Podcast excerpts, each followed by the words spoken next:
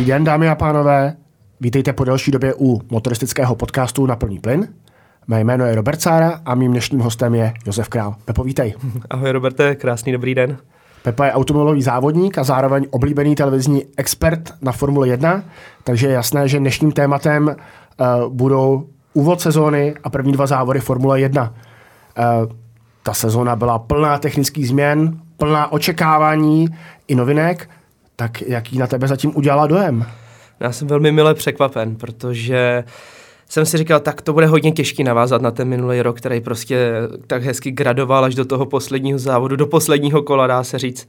A ten souboj o, o, o titul mistra světa byl fakt jako vyhrocený, dá se říct.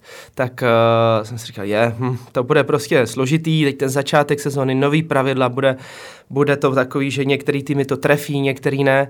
A nakonec eh, dva závody, dva skvělý závody, ať už z pohledu vlastně strategii, ať už z pohledu závodění jako takového přímo na té trati, kde se krásně předjíždělo.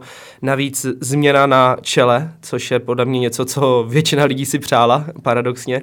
Ne, trošku na to doplatil samozřejmě Mercedes a Lewis Hamilton, který se posunuli dost dozadu, to je taky další překvapení. No ale hlavně, že Ferrari vyhrálo první závod, dokonce double, to bylo něco, co najednou všichni fanoušci, který, kteří fandili Ferrari, tak byli v takovém lehkém útlumu už po docela dlouhou dobu. No a, a najednou už i takhle na ulici, když člověk jde, tak ho zastavují prostě lidi a přesně, já jsem fanoušek Ferrari a konečně mám komu fandit. Jsem říkal, tak to je skvělý, samozřejmě pro mě je to taky uh, takový, že potěšující, jelikož sám závodím pro tým Ferrari Scuderia Praha Racing, takže uh, já jsem taky rád, že konečně Ferrari je zpátky. No a první dva závody byly skvělý, po každý jiný vítěz, bojovalo se, takže krásný výhled do té sezóny.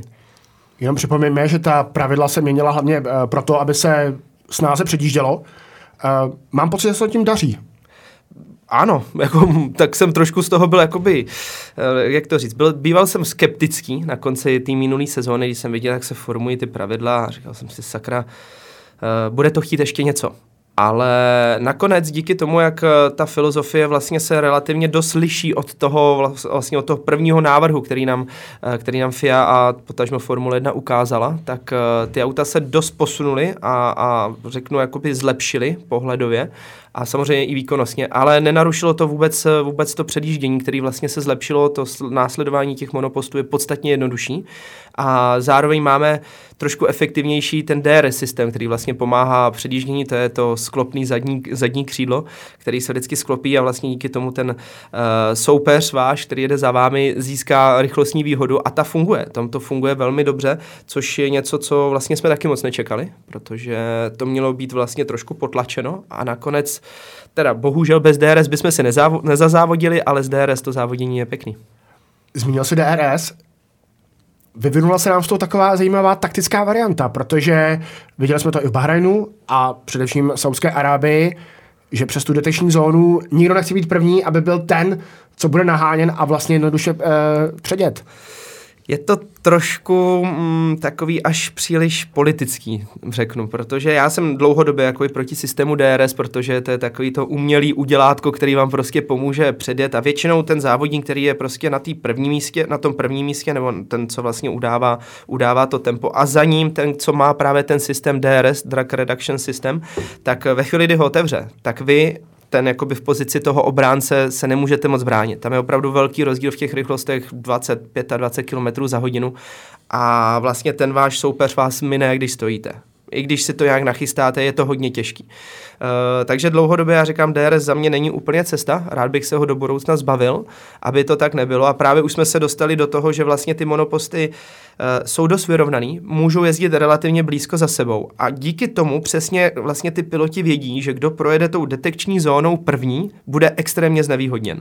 A proto se s tím začalo strašně taktizovat. Vlastně uh, byl to jeden z těch hlavních důvodů, proč Lewis Hamilton s Maxem Verstappenem bourali minulý rok na konci vlastně v tom předposledním závodě právě tady v Gidě, protože ta detekční, detekční zóna je, je, je před poslední zatáčkou, přímo před ní není v zatáčce, což je podle mě další chyba. Kdyby to bylo v zatáčce, už se s tím hůř taktizuje. Ale jak je to na rovince, tak oba ty piloti prostě zpomalují, zpomalují a nikdo ji nechce přejet tu čáru, aby vlastně získal to DRS ten, kdo ji, kdo ji přejede druhý.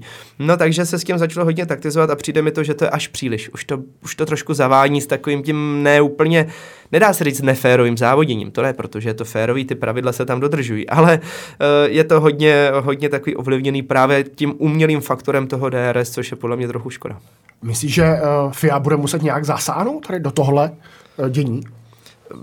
Záleží okruh od okruhu, protože víceméně Jeddah a Saudská Arábie vlastně, eh, kde se okruh nachází, tak to je jediný místo nebo jedno z mála, kde vlastně ta detekční zóna jak to říct, se s ní dá tak dobře jakoby hrát a, a šachovat, protože uh, ta poslední zatáčka v Jidě je velmi pomalá, je to vracečka, opravdu musí se tam hodně zpomalit a ta čára, vlastně ta detekční zóna je před tím, kde už se dobržďuje a nevadí vám vlastně, když přijdete trošičku o rychlost. Uh, ostatní okruhy, kde to tak je, tak třeba uh, například Barcelona, tak tam, kde byste to udělali vlastně v, na, na výjezdu z té poslední zatáčky, tak extrémně ztratíte rychlost na celou tu rovinu, takže pak už to nejde. Takže si myslím, že to je spíš okruh od okruhu, kde vlastně uh, FIA si musí trošičku uvědomit tu situaci, jak to mají nastavený a přehodnotit to, protože s těma předchozíma monopostama uh, to bylo trochu jiný, protože všichni je znali a všichni měli uh, velký problém je následovat, protože to tvořilo velký ty turbulence, ty víry díky aerodynamice. Tyhle auta fungují jinak a navíc oni jsou nejenom aerodynamicky méně efektivní, nebo jakoby jinak, dejme tomu, ale oni i mechanicky jinak fungují. A tady právě přichází jakoby ten moment toho, že jsme přišli na 18 palcová kola a díky těm obrovským tunelům, který vlastně jsou pod tím autem, díky té podlaze, která generuje ten největší přítlak, tak i to auto jako takový, to nastavení toho auta je velmi tvrdý. Takže vy, když projíždíte zatáčku, tak jediný, kde můžete být rychlí v uvozovkách, je to, když najíždíte do zatáčky na brzdách v přímce, potom zatočíte, tak říkajíc musíte tu zatáčku přežít, moc nepřidávat, abyste se nedostali do smyku. A ve chvíli, kdy už to auto jakoby míří ven z té zatáčky, je trošku víc narovnaný na ten výjezd, tak teprve můžete zrychlit. Čili to dává velký prostor vlastně pro to, v uvozovkách hraní s tou taktikou uprostřed té zatáčky, protože ve chvíli, kdy trošičku narušíte tu trajektorii, trajektorii toho vašeho soupeře, tak uh, vlastně ho dostanete mimo tu ideální stopu. On musí třeba víc zatočit a nemůže přidat plyn, což dřív tak nebylo. Protože když by přidal, okamžitě by se roztočil a šel by do hodin a vlastně nepokračoval by v závodě, mohl by nabourat nebo minimálně ztratí hodně času. Takže jsou to takové novinky, se kterými ať už jezdci musí nějakým způsobem kalkulovat, naučit se to, tak i týmy a tak hlavně především i celý promotér F1 a IFIA. My jsme tady před sezónou měli videopořad uh, Premier Class, uh, ve kterém byl host Tomáš Enge a my jsme tam se typovali, kdo se stane šampionem. On tvrdil, že George Russell, já, že Carlos Sainz, tak jsem o jsem na tom lépe.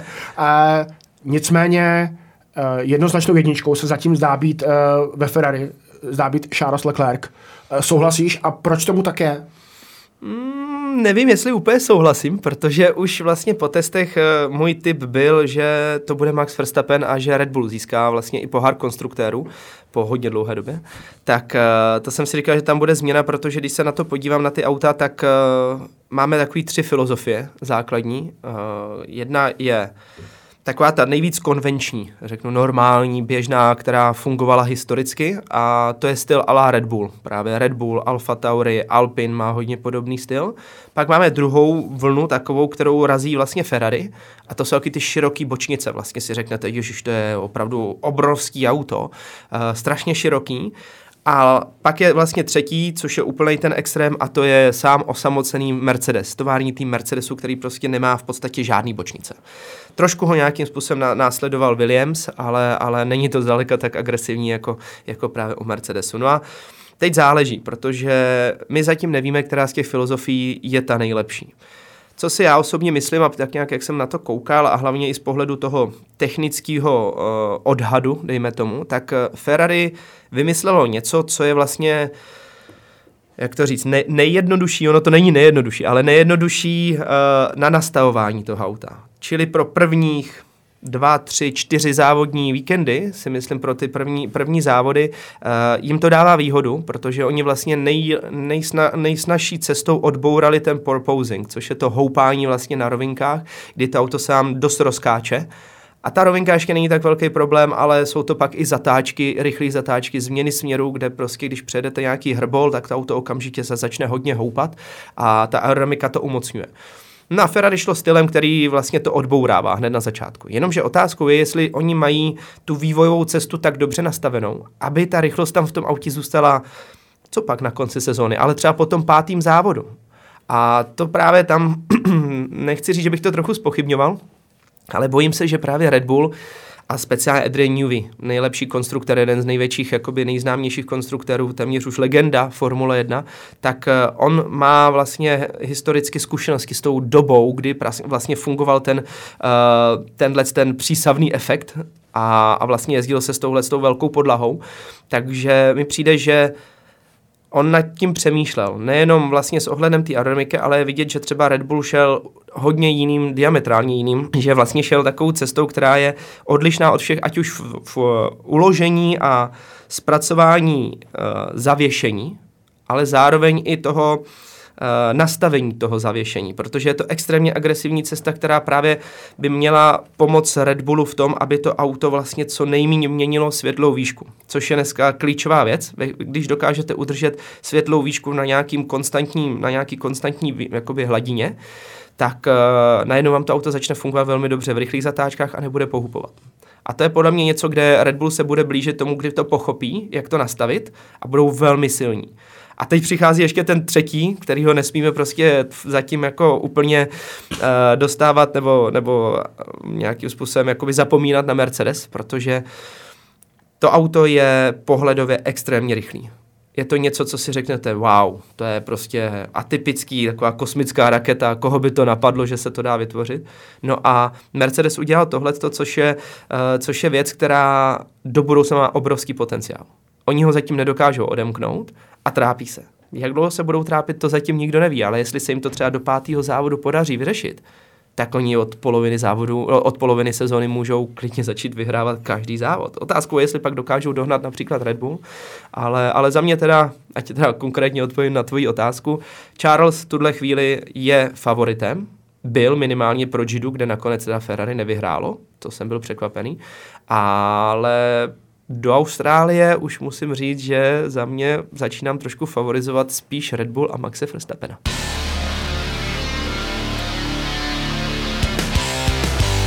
Bude to auto spolehlivé od Red Bullu? Po tom, co jsme viděli v Bahrajnu? hmm, zákeřná otázka.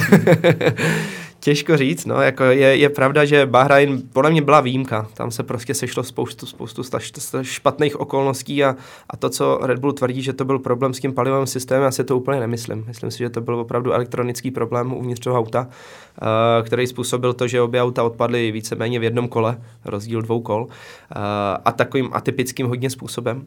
Mm, takže podle mě to se jim podaří vyřešit a spíš jde o ten, jakoby o tu mechaniku, kde vidíme vlastně například eh, Alfa Tauri, jejich vlastně sesterský tým, který ty auta nedojíždějí. To je jako rozhodně zásadní věc, která by to mohla ovlivnit a na to se bude muset počkat. No, těžko říct, jako vypadá to, že, že pokud Red Bull vyřešil tu elektroniku, tak by měli být rychlí a v pohodě.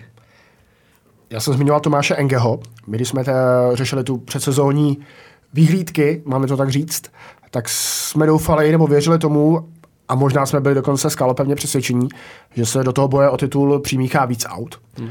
A ty už si to naznačil, že Mercedes nám ztrácí, ztrácí výrazně, přestože doufá, že možná po pátém, šestém závodě uh, bude zpět.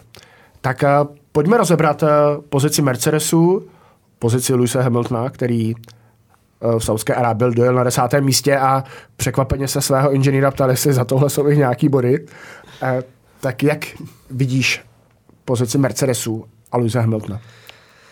No, je to složitý. je to složitý a myslím si, že je to trošku už vidět i na té řeči těla Luisa Hamiltona. A hlavně nejenom, že je problém to, že to auto jakoby zatím nefunguje a Lewis Hamilton se trápí, v kvalifikaci byl na 16. místě. A my tam normálně, když jsme to komentovali, jak jsme tam seděli a koukali na sebe jako uh, s Tomášem Richterem, cože se to stalo, protože uh, Ono se může stát, že někdo trošičku zaváhá prostě v, tý, v těch nových pravidlech, že to řešení ještě není ideální, ale až takhle to prostě, myslím si, překvapilo úplně všechny, že by to Mercedes takhle moc netrefil. No a co si myslím, že je mnohem ještě horší, protože ve chvíli, kdy se vám nedaří a vy víte, že v tom autě je velký potenciál do budoucna, tak vás to tolik netrápí. Tak si říkáte, OK, tak prostě přežiju tady 3, 4, 5 velkých cen, zahodíme to, ale víme, že díky tomu zmrazení vlastně motoru a díky tomu vývoj, vývojovému jakoby nebo rozpočtovému stropu je, je ten vývoj relativně omezený, tak uh, budeme z toho těžit další roky. Třeba jednu sezonu prodáme, ale další prostě tři, čtyři sezóny budeme na špici. Jenomže problém pro Louise Hamiltona je to, že on tam má ještě George Russella. A George Russell jako nováček v Mercedesu dokáže jezdit na pátým, šestým místě. A to je podle mě jako dost velký polehlav pro, pro Hamiltona, který si musí říkat, sakra, tak tolik titulů mám, všechno a najednou jsem přijde takovýhle mladíček a já mám spoustu zkušeností a, a nedokážu se s tím autem porovnat tak jako on. A to je podle mě takový ten brou, který tam pomalu ho bude nahlodávat ze zadu a, a je spíš otázka času, aby se to Mercedesu podařilo, podařilo vyřešit. Protože pokud ne, pokud se to bude táhnout, tak samozřejmě i ta morálka toho týmu upadá a bude to horší a budou v takovým tom zacykleným, nekonečným, začarovaným kruhu, jak se z toho dostat a, a ty jezdci potom už taky nepodávají úplně 100% výkon. Takže všechno je otázka času, aby vlastně jakoby nějak tak jakoby na to nezanevřeli ty lidi, co tam pracují. Oni musí mít furt tu motivaci, protože teď dostali uh, takovou, jako řeknu až velkou facku z toho, že spadli do toho reálu, do té reality a, a jak z ní ven, jo? protože to, to doposavat to byl vlastně sen. je i pro pilota uh, typu Luze Hamiltona, tedy excelentního pilota, složité se zvyknout na ten nový vůz? Ono to je složitý pro všechny. Myslím si, že, že se dá říct, že většina těch pilotů, pominíme, pominíme tam nějaký ty výjimky, jsou uh, nejlepší piloti na světě. A s tím ohledem vlastně vy kdykoliv, když jedete, a teď neberu ani rozdíl mezi rozdílem nových regulí, těch pravidel, nového auta, ale v podstatě každá ta jízda je velmi atypická. Spousta lidí se mě vždycky ptá, a co vás tam baví jezdit pořád dokola, když ta dráha je pořád stejná.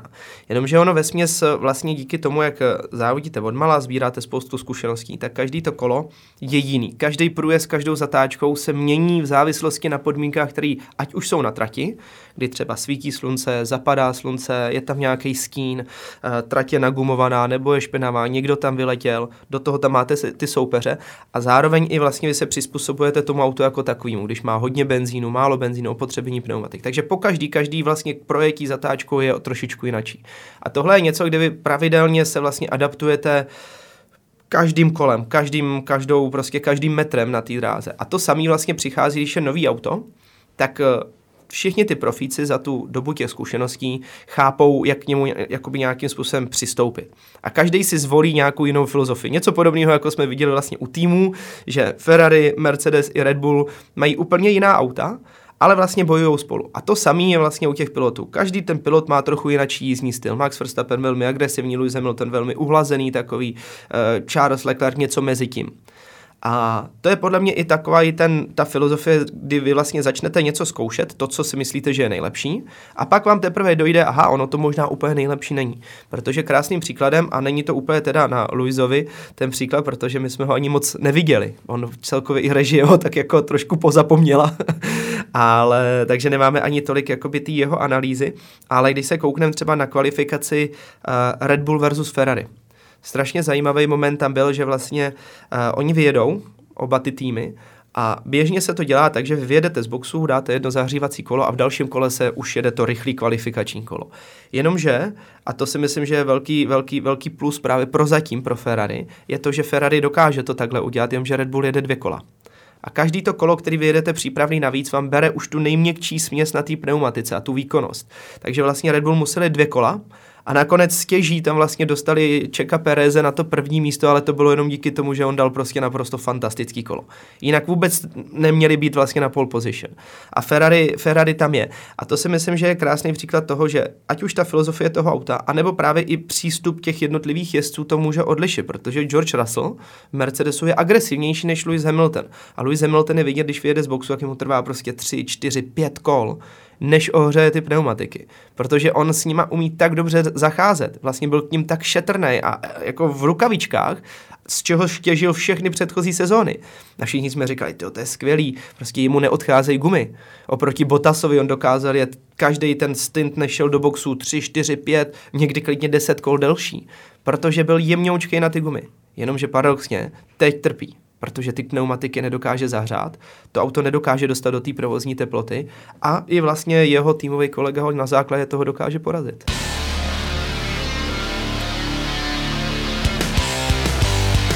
Jsi říkal, že jste s Tomášem Richterem uh, koukali v té kvalifikaci, když to nevyšlo Luzi Hamiltonovi. Nicméně za pár minut jste museli koukat znovu, protože se stala velmi ošklivá havárie Miku Schumacherovi. Tak uh, jaký byl tvůj pohled uh, na tu nehodu? A možná můžeme tu otázku rovnou i posunout, uh, co vlastně říkáš na tým Haas, od kterého se poměrně dost očekává letos. Uh, začnu tou nehodou, normálně už, už mi tady akorát nabíhá normálně husíků, že strašný, strašná rána, úplně šílená, já jsem fakt jako, jsem mi zatajil dech, když jsem to viděl, protože tyhle ty takovýhle nárazy ve vysokých rychlostech právě na ten bok toho monopostu, to nikdy nevěstí nic dobrýho, protože ta deformační zóna je mnohem menší, než ta, která když jdete čelně třeba do té bariéry. Ono to vypadá, řeknete si, že čelně nikdo nechce nabourat, jenomže tam je to celý velký křídlo, celý ten předek, vlastně ten karbon se tak jako hezky, on se tak jako skládá do, do, do, do takové harmoniky a bere hodně energie. Ten bok tam toho je strašně málo.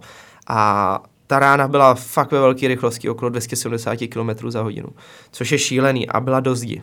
A fakt jako to je prostě, to na místě to tělo absorbuje obrovské množství energie uh, a Trošku mě teda, musím říct, naštval ten režisér toho přenosu, že oni to hodně prodlužovali, nechtěli nám ukázat, že se něco stalo, i když potom jsme se dozvěděli, že vlastně Mick Schumacher to asi trefil dobře v úzovkách, protože vlastně hnedka, když tam projížděli Seba, uh, Sebastian Vettel, ne, ten tam nebyl, ale Nico Hülkenberg, myslím si Charles Leclerc, tak všichni mu ukazovali, jestli je v pohodě a, a on ukazoval normálně hnedka po té nehodě, jako že, že je OK, což jsme bohužel nevěděli, takže to bylo jako dost dramatický.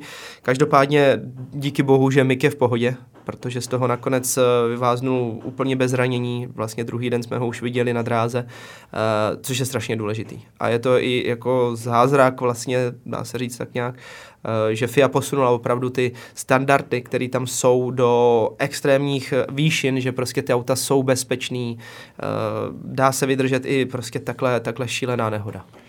Než odpovíme na to, jak vidíš vlastně Haas v této sezóně, tak umí si představit, jak muselo být Korině eh, Schumacherové, jeho mamince a manželce samozřejmě Michala Schumachera, která si v posledních letech prožila jako hodně. To je strašný. Já právě tohle ještě jakoby to umocňuje právě ten pocit toho, kdy teda Mick i v minulý sezóně relativně dost boural, ale tohle byla jako vyloženě velká, velká rána. A První právě, co, co jsme se dozvěděli, že teda nejenom, že Mick komunikuje a je nějakým způsobem v pohodě, prošel ty prvotní testy, ale volal právě rovnou mámě. To bylo jakoby zásadní, že si myslím, že i on si moc dobře uvědomuje to, co ta máma tam snáší a ať už právě v roli manželky a, a nebo teďka jakoby e, mámy, takže první, co on chtěl, tak právě volal mámě, že je v pohodě, ať jako je hlavně v klidu a, a nějakým způsobem neprožívá nějaký další šoky, které opravdu nemají to jednoduchý v té rodině. No a teď k týmu Haas, protože samozřejmě pro každého fanouška Netflixové série uh, Drive to Survive je Haas poměrně výjimečným týmem díky svému principálovi uh, Gintru Steinerovi. Uh, zajímavé to figuře uh, v celé té sérii. Tak jak vidíš tuto sezónu z jejich pohledu? Uh, skvěle, já už od začátku, jak tak říkám, pro mě Haas je černým koněm, od začátku v podstatě, ještě i před testama, protože tam proběhlo dost takový uh, taková, jak to nazvat, strategická restrukturalizace. Protože vlastně vstoupily v platnost ty rozpočtové stropy a ty top týmy musí šetřit. A jediný teda, kdo musí šetřit, tak je samozřejmě Ferrari, Mercedes, Red Bull. Všichni ostatní jsou tak jako pořád to mají docela daleko, utratit tolik peněz, ale tyhle ty top týmy mají, mají prostě potřebu šetřit a oni nechtějí a budou vymýšlet prostě cestu, jak to udělat, aby nemuseli šetřit. Respektive, aby to vypadalo jenom v tom Excelu, že všechno je dobrý, ale, ale ty lidský zdroje chtějí používat nadále. No a samozřejmě Ferrari, eh, jak se to dělá, tak přišlo s krásnou variantou, Haas jakožto anglický tým, sídlící vlastně ve městě Bembry, bývalý Virgin, vlastně Manor a tak, tak ty sídlí pořád ve stejné továrně. Já jsem dokonce v tom městě žil, když jsem závodil za tým Arden, který vlastně zase patří Christianu Hornerovi, jako juniorka Red Bullu. Takže to je všechno tak, takový malý, krásný jako oblasti, eh, několika kilometrů kousíček od Silverstone. Tak náhodou, shodou náhod se spousta chytrých inženýrů eh, z Bembry přesunulo do Maranela. A z Maranela, respektive přímo z týmu Formule 1 Ferrari, Scuderia Ferrari, tak se spousta lidí přesunulo do stejné budovy, kde teda vlastně má být pouze tým Haas ale oni vzali prostě spoustu lidí, dali je prostě naproti v podstatě a tvrdí, ne, ne, to nejsou naši zaměstnanci, to jsou zaměstnanci týmu Haas. No a to je samozřejmě obrovský profit pro tým Haas, protože kabelka unese spoustu nákresů, že jo? a když s tím přeběhnete někde, někde jako na oběd, dáte si kafe a necháte jí tam odnese někdo jiný, no tak, tak to funguje. No a, a tohle je vidět právě na, na týmu Haas, kde oni se zvedli. Oni to potřebovali teda strašně moc. A to auto funguje. Je to prostě opravdu černý kůň sezóny, kde uh, myslím si, že mají ještě potenciál několik dalších závodů zazářit. A škoda, nebo jak se to veme, škoda, neškoda, protože je tam Kevin Magnussen, což byl obrovský přínos pro tým Haas. Vlastně navrátilec Ameriky po tom, co Nikita Mazepin jakožto Rus musel opustit tým Haas a jeho hlavní sponzor, respektive jeho tatínek, který tam dával spoustu peněz, tak eh, ty byli odejítí a přišel vlastně Kevin Magnussen a přijde mi, že je obrovská škoda, že on nedokázal absolvovat tu přípravu, protože teď na to bohužel doplácí. Je geniální ty jeho zkušenosti, bude posouvat vlastně tým Haas vpřed, jenomže už kvalifikaci říkalo teďka na okruhu v Gidě, že tyjo, my jsme mohli být prostě top 5 jenomže já to nevydržel. Mě to prostě nevydržel krk a já to nezvládám fyzicky. Já jsem neabsolvoval tu přípravu. Já nevěděl ani, že budu závodit tuhle sezonu, takže jsem na to netrénoval. A to je v tuhle chvíli bohužel omezuje, protože mít pilota, který by byl, řeknu, Kevin Magnussen ve 100% formě, tak si myslím, že by ty výsledky opravdu oni by bojovali pátý, čtvrtý místo, možná pódium, když právě by vypadli někteří ty, ty, eh, ty top týmy. Takže úplně skvělý klobouk dolů, jako co se jim podařilo a hlavně to, že tým Haas je zpět. Protože za ty roky předtím tam bylo vidět, že oni přežívali. Oni byli prostě nešťastní, ty lidi, ty mechanici. Oni tam chodili, spíš už to byli tiktokeři místo toho, aby dělali mechaniky. Všichni používali sociální sítě, dávali tam záběry z garáže, místo toho, aby se soustředili na tu práci. Přišel Kevin Magnussen, přišly ty první dobrý výsledky, už ty první vlašťovky v testech, v testech potom první závod a tam prostě všichni rozesmátý, maká se na, 100, na 110% a všechny to baví. A to je podle mě strašně fajn pro tým Haas a hrozně jim to přeju. Pepo, zkus nám říct, proč eh, ve Formuli 1 piloty tak bolí krk a nevydrží to. Uh, vys uh, právě Kevin Magnussen tam je strašný ten přítlak. Vlastně to, co to auto generuje, už ty vlastně loňský auta, tak eh, byly velmi rychlých zatáčkách, v rychlých zatáčkách teda především. A teď jsme se dostali do, do vlastně takového módu, že mechanicky to auto zpomaluje, takže my jsme relativně pomalejší v pomalých zatáčkách, ale díky tomu obrovskému difuzoru, díky tomu, díky těm tunelům, kde vlastně to auto je přicucáváno k zemi, tak, eh, tak vlastně ty Gčka, to přetížení v zatáčkách jde přes 5G úplně v pohodě. Takže vy se blížíte vlastně k nějakým Gčkám téměř stíhačky, bych řekl, a, ale s tím, že samozřejmě musíte ještě závodit a zatáčet a koncentrovat se na tu jízdu, takže vy potřebujete držet relativně nějakou fixní pozici, ne tak, že si řeknete, tak já si tu hlavu opřu, to bude v pohodě. Vy pak nevidíte, to auto hodně vybroje, takže vy všechno držíte vlastně tím krkem a ani ne krkem, ale především i tím středem toho těla, který vlastně každý ten pilot musí mít silný ať už z důvodu vlastně toho, aby to vydržel, aby ta, eh, ten krk to udržel společně s tou helmou, která něco váží a tak, ta odstředivá síla, ale to je i něco, co vám strašně moc pomáhá při těch nehodách protože být to kdokoliv jiný, být to netrénovaný člověk, eh, běžný, prostě, který si chodí dvakrát týdně zaběhat možná, eh, by si sednul do monopostu Mika Schumachera, tak by pravděpodobně neodešel. A to je právě taková ta součást toho, že vy opravdu musíte trénovat. Když je volno, tak v podstatě celý ty dny trénujete, připravujete se na to, abyste za prvý byli v bezpečí a za druhý, eh, aby ten výkon byl takový, že vy jedete a nic vás nebolí abyste měli dostatek té mentální kapacity právě zvládat všechno okolo. Už jsme xkrát rozebírali volant, ty složitosti, co tam jsou, to všechno, co ten jezdec vlastně musí vnímat okolo, takže ono se to hodně liší od toho, když vlastně sednete do běžného auta a jdete na nákup. Myslím, že první, kdo začal s takovým cílevědomým tréninkem, byl Michal Schumacher.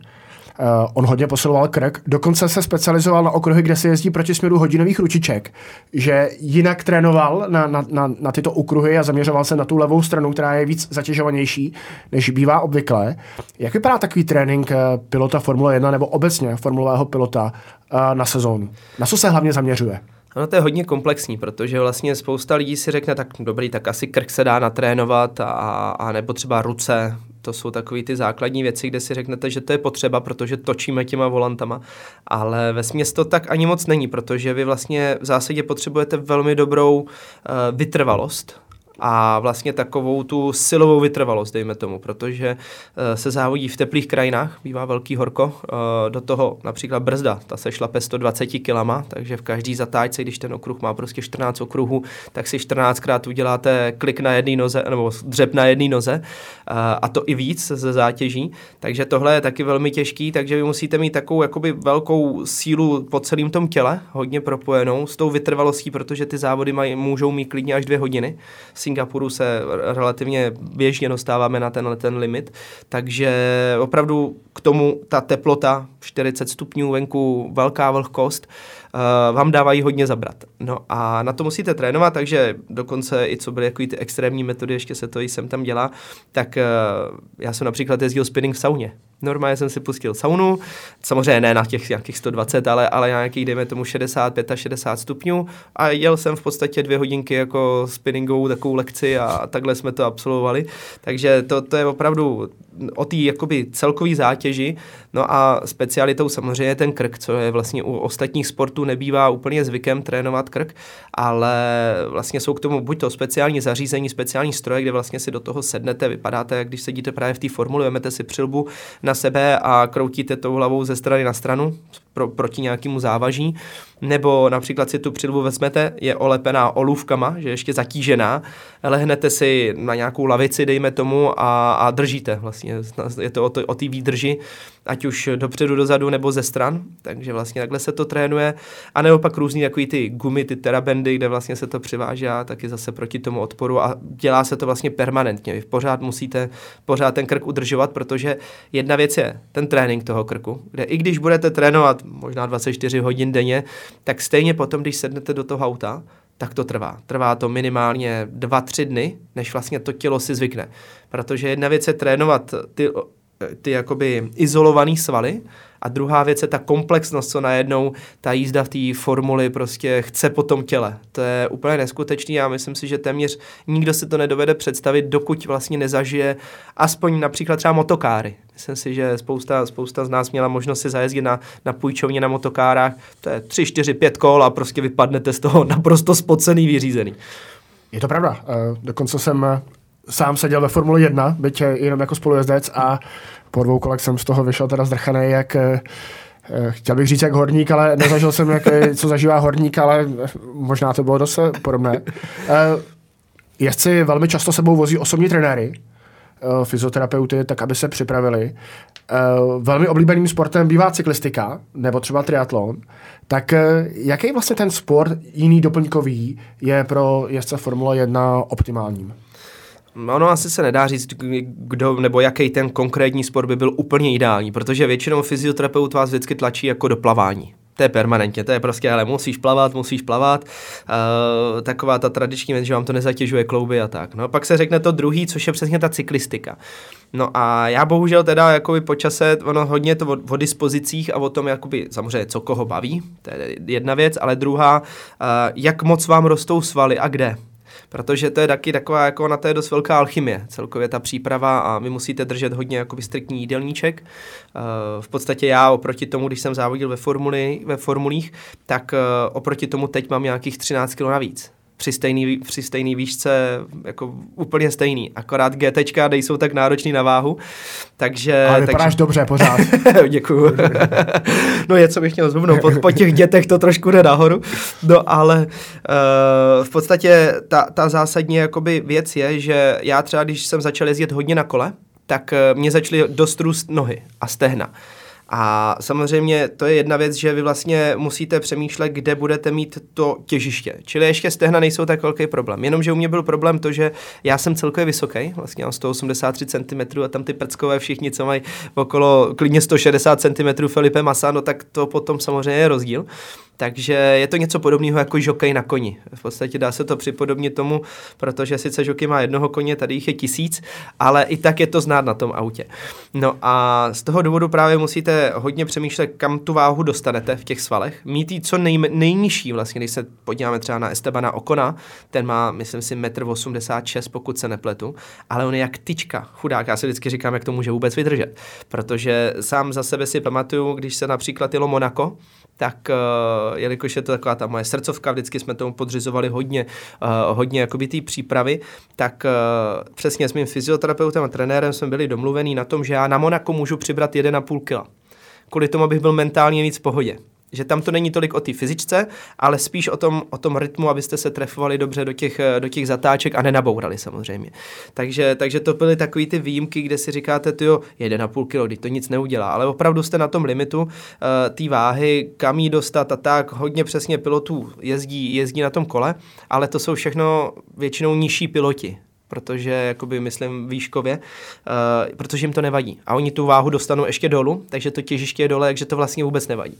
Problém byl právě u mě, kdy pak už jsme došli k tomu, že vlastně musíme běhat. Takže většina těch vysokých kluků běhá. Prostě běháme, ono se dobře pálí, jak se říká, dobře to pálí kalorie, ale hlavně nám potom nic neroste a v podstatě to tělo si bere při tom běhu ze všeho. I z rukou, ze všeho a potom, když vlastně vy něco odběhnete, většinou ten trénink je složený z nějaký hodiny, hodiny a půl třeba běhu, jakoby té vytrvalosti, tak to tělo už má dost spálený cukry a, a v podstatě jede víc na těch tucích.